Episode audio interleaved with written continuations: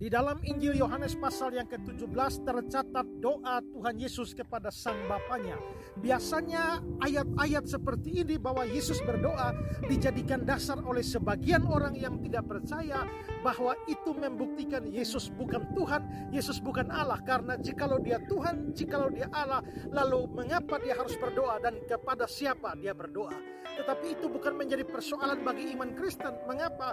Karena iman Kristen percaya Allah Tritunggal tunggal, Bapa, Anak, dan Roh Kudus. Dan karenanya Yesus berdoa, dia berdoa kepada Bapaknya. Dan kalau kita bertanya lagi, mengapa Yesus berdoa? Bukankah dia Tuhan, dia Allah sendiri? Ya, benar, dia Allah Tuhan dan Allah. Tetapi pada waktu itu dia sedang menjelma menjadi manusia, berinkarnasi menjadi manusia. Itulah sebabnya dia berdoa kepada Bapa bukan sebagai Tuhan, sebagai Allah, tetapi sebagai seorang manusia. Dan yang menarik adalah di dalam Yohanes 17 ayat yang kelima, doa itu Yesus mengatakan, Ya Bapa, permuliakanlah aku dengan kemuliaan yang kumiliki di hadiratmu sebelum dunia ada. Perhatikan kata-kata Yesus ini. Permuliakanlah aku dengan kemuliaan yang kumiliki di hadiratmu sebelum dunia ada. Itu berarti bahwa Yesus sudah mempunyai kemuliaan sebelum dunia ada.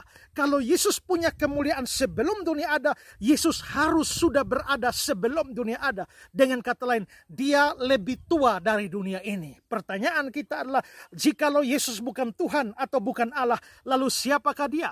Jikalau dia hanyalah seorang malaikat, malaikat mana yang lebih tua dari dunia? Jikalau dia hanyalah seorang nabi, nabi mana lebih tua dari dunia? Jikalau dia hanya seorang guru moral, guru moral mana yang lebih tua dari dunia? Tidak bisa tidak. Jikalau dia lebih tua dari dunia ini maka dia sesungguhnya adalah Allah sendiri. Fakta bahwa dia berdoa itu hanya menunjukkan kemanusiaannya tapi isi doanya yang menunjukkan bahwa dia lebih tua dari dunia ini atau dia sudah punya kemuliaan sebelum dunia ini dijadikan itu membuktikan bahwa dia adalah Allah dia adalah Tuhan sendiri.